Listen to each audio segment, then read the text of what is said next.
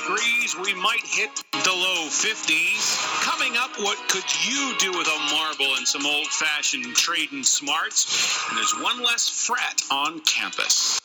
This is one heck of an assignment for some students at SMU. In one class, they started with a marble and then raised a lot of money for charity. Jim Hart's the director of the Arts Entrepreneurship Program at SMU, joins us live now.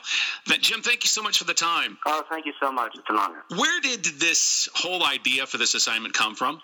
Well, a number of years ago, a Canadian by the name of Kyle MacDonald uh, started with a red paperclip and consistently started trading up in value. I think it was after 14 trades, went from a red paperclip to owning a house. And I thought this was an interesting uh, notion for entrepreneurial training uh, about the relativity of value and how one can essentially acquire something out of nothing uh, in the process of becoming uh, entrepreneurs, or in our case, arts entrepreneurs. So we began to use the, uh, a similar exercise, which I call the marble game. And uh, we take a marble essentially worthless object, shiny piece of glass, and uh, ask the students to consistently trade up in value as much as they can. They're competing with each other. And uh, two students did so, and after three weeks' time, went from a marble to $5,400 cash which we then donated to an area nonprofit. When the students start with a marble, what do they do to make that first trade? I've got to imagine the first trade's the hardest.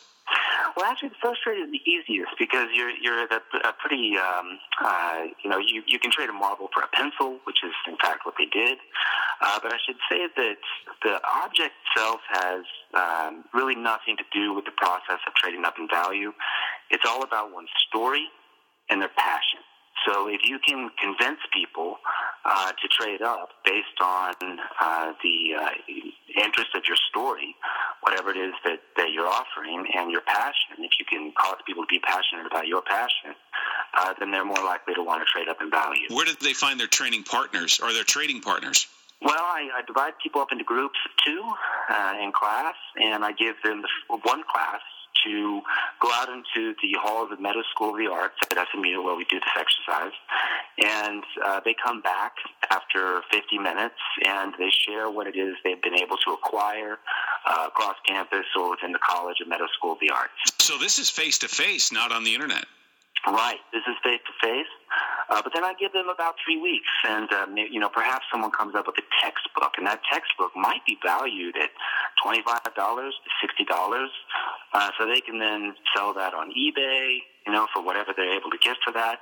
you know, they're able to uh, try to convince their friends to trade, uh, consistently trading up in value.